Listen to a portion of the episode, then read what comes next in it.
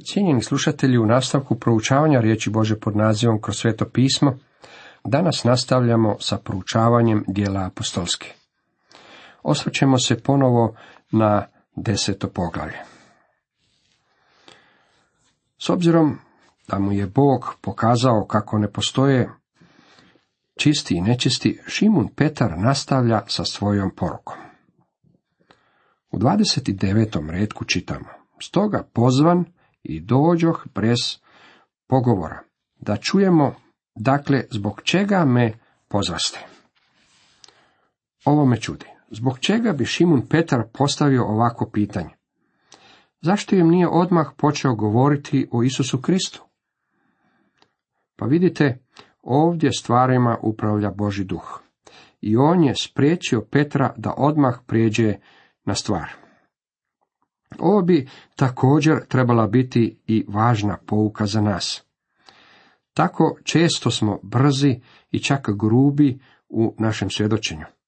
Zbog toga što nam je teško svjedočiti, onda kada to činimo, tada smo pravi amateri u tome. Činimo to skačući s teme na temu i to vrlo često na takav način da osobu i uvrijedimo. Moramo biti vođeni svetim duhom. Ja osobno mislim da je danas najbolji način evangelizacije evangelizacija molitvom. Mislim da bi smo trebali započeti time što ćemo moliti za neku osobu. Zatim će osvanuti dan kada će ta naša molitva trebati dobiti noge. Zamolite Boga da vas vodi. Dragi moji prijatelji, ja znam da će vas On voditi. Ako ste molili za nekoga koga volite, ili za prijatelja, ili za nekog stranca, nemojte samo otići k njemu vlastitim snagama i u sili tijela. Ako to učinite, doživjet ćete neuspjeh. Neka Bog bude onaj koji će vas voditi. Dopustite mi da podijelim sa vama jedno od svojih prvih iskustava sa svjedočenjem. Kada sam još bio student, bio sam vrlo revan u tome da želim svjedočiti za Boga.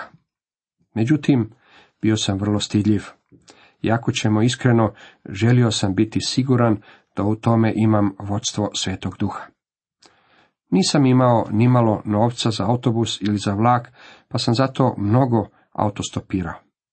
Jednom, dok sam tako bio na autocesti, pokraj mene je prošao čovjek u najnovijem modelu luksuznog automobila i zaustavio se pedesetak metara dalje. Zatim mi je mahnuo da uđem u njegov auto. Rekao mi je da uvijek promotri autostopera prije nego što će ga pokupiti. Predstavio se i rekao mi da je prodavač za lokalne ljekarne. Pitao me kamo idem i ja sam mu rekao. On je išao sve do tamo i bilo bi mu drago da me povede. Međutim, usput je trebao stati u nekoliko ljekarni kako bi od njih primio narudžbe. Meni je to očito odgovaralo. Dok smo se tako vozili, razgovarali smo o svemu živom. U sebi molio sam se. Gospodine, želio bih posvjedočiti ovome čovjeku, međutim, ti mi moraš otvoriti vrata. Ne želim započinjati ovu temu, jer ako to učinim, on će pomisliti kako u sebe ima nekakvog vjerskog fanatika. Ako ja otvorim vrata, on će vjerojatno otvoriti vrata automobila i reći mi da izađem.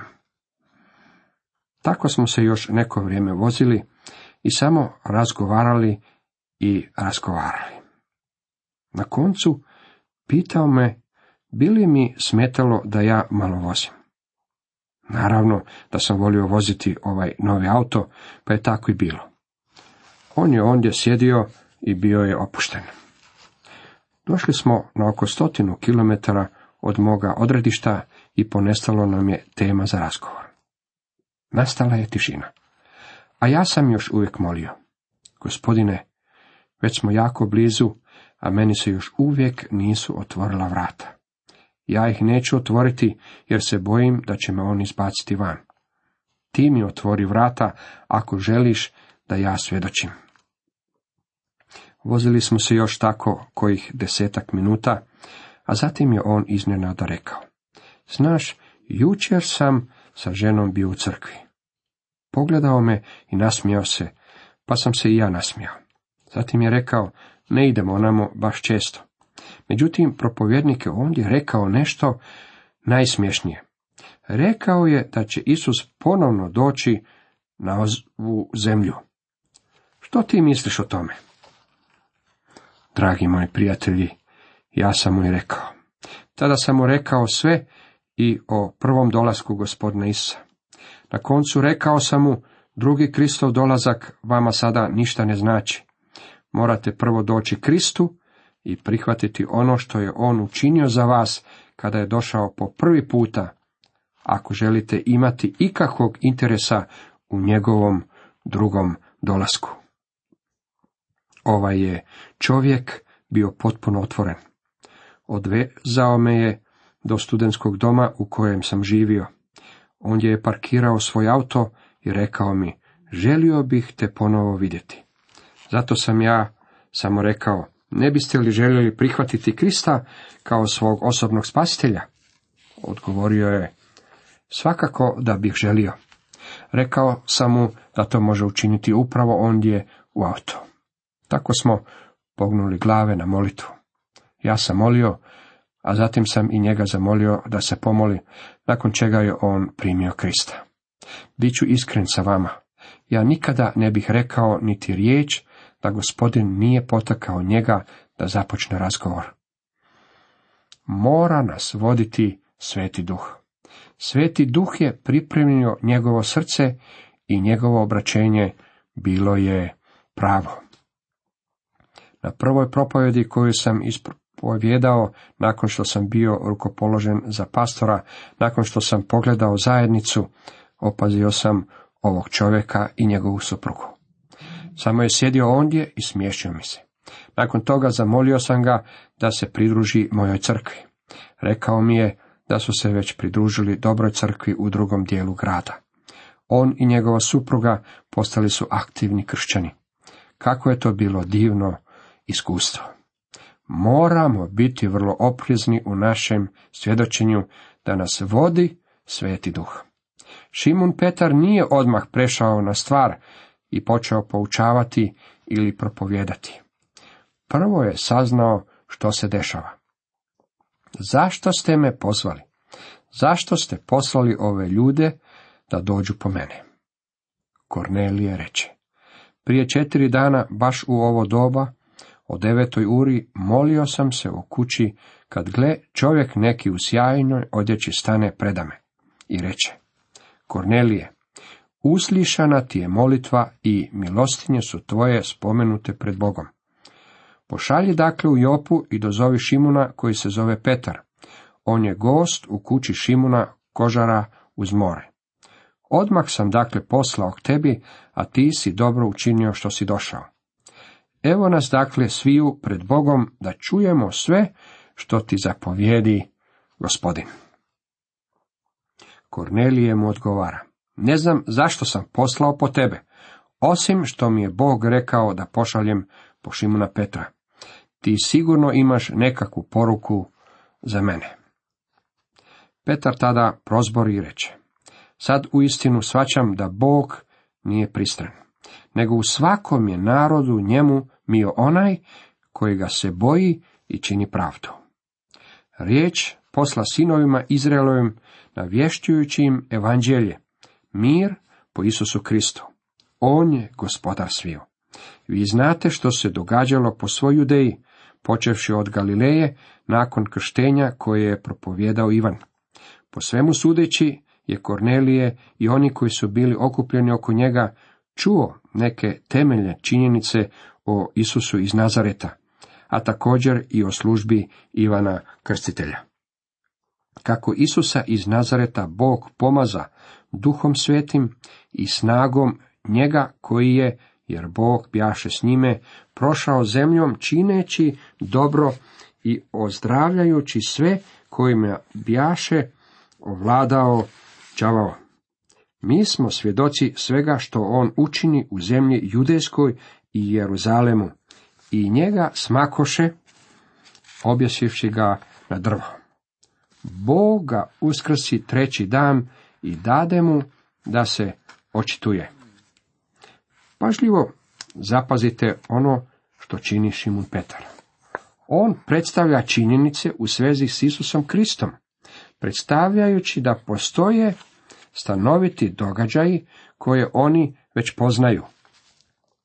Sasvim im jasno govori o tome da je Isus Krist bio obješen na drvo i da je uskrsnuo trećeg dana nakon smrti. Bog je uskrsio i pokazao ga otvoreno. To je evanđelje. Ništa čemu se ove stvari nedostaju neće biti dovoljno dobro. Prošlog Božića primio sam mnogo čestitki na kojima su bile otisnute poznate poruke. Usamljeni život. To je sve vrlo fino, a to nema sumnje. One su vrlo čitljive, međutim na tim čestitkama dolazi do čudnog propusta, jedinog propusta. Na njima nije zabilježena najvažnija činjenica. Na njima se bilježi da je Isus umro. Čak je spomenuto da je bio i pokopan, međutim u potpunosti je izostavljeno njegovo uskrsnuće. Dragi prijatelji, kako nalazimo zabilježeno u knjizi dijelima apostolskih, niti jedna propovjed nije bila ispropovjedana bez da bi se spomenulo uskrsnuće Isusa Krista. Ono je samo srce evanđelja. Dok se to ne počne propovijedati, evanđelje nije bilo propovjedano. Isus Krist je bio umro, bio je pokopan i ponovno je ustao od mrtvih. To su povijesne činjenice. Vaš odnos prema uskrslom spasitelju određuje vašu vječnu sudbinu. On je umro za naše grijehe prema pismima i uskrsnuo je radi našeg opravdanja, čitamo u Rimljanima četvrtom poglavlju 25. redku. A ovdje u desetom poglavlju dijela apostolskih od 41. do 43. redka dalje čitamo. Boga uskrsi treći dan i dade mu da se očituje ne svemu narodu, nego svjedocima od Boga predodređenima nama koji smo s njime zajedno jeli i pili, pošto uskrsnu od mrtvih. On nam i naloži propovjedati narodu i svjedočiti. Ovo je onaj kojega Bog postavi sucem živih i mrtvih. Zanj svjedoče svi proroci, da tko god u nj vjeruje, po imenu njegovu prima oproštenje grijeha. Možda se sjećate da sam isticao Petrove slabosti i pogreške, ja se u stvari radujem činjenici da je Petar bio tako čovječan i toliko nalik drugome čovjeku koji se skriva iza mojega imena. Međutim, ono što je važno je činjenica da je Petar propovjedao evanđelje. Ovo je evanđelje, Isus Krist je umro, uskrsnuo je i tko god vjeruje u njega, primit će otpuštenje greha. Ako ne govorimo ljudima ovu poruku, tada im u stvari ne prenosimo evanđelje. Dok je Petar još govorio te riječi, siđe duh sveti na sve koji su slušali tu besedu. A vjernici iz obrezanja, koji dođoše zajedno s Petrom, začudiše se što se i na pogane izlio dar duha svetoga jer čuli su ih govoriti drugim jezicima i veličati Boga. Tada Peta reče, može li tko uskratiti vodu da se ne krste ovi koji su primili duha svetoga kao i mi i zapovjedi da se krste u ime Isusa Krista. Tada ga zamole da ostane ondje nekoliko dana. Ovaj događaj se još naziva poganskim danom pedesetnice. Petar je bio zadivljen time što su pogani primili svetog duha. Ovo izljevanje svetog duha postalo je očito time što ih se moglo čuti kako govore u jezicima.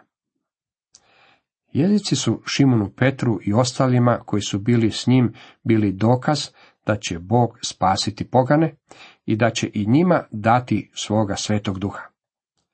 Petar je kasnije ovo spominje kao dokaz da su ovi pogani uzvjerovali u gospodina Isusa Krista i da je Bog pružio pokajanje za život također i poganima. Čitat ćemo o tome u 11. poglavlju i u 15. poglavlju.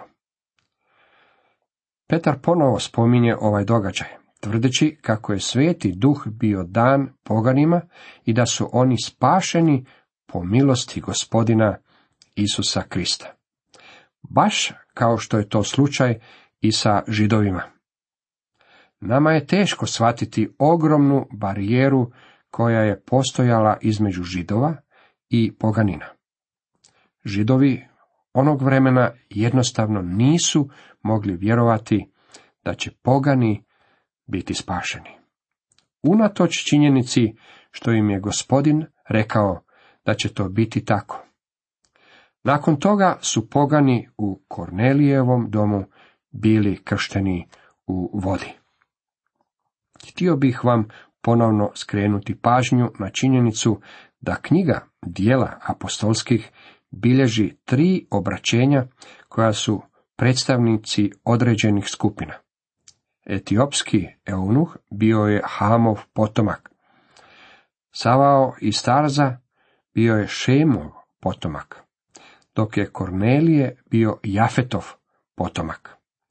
U svakom od slučajeva obraćenja sveti duh je djelovao na taj način da je upotrebio Božjeg čovjeka i Božju riječ. Cijenjeni slušatelji, toliko za danas.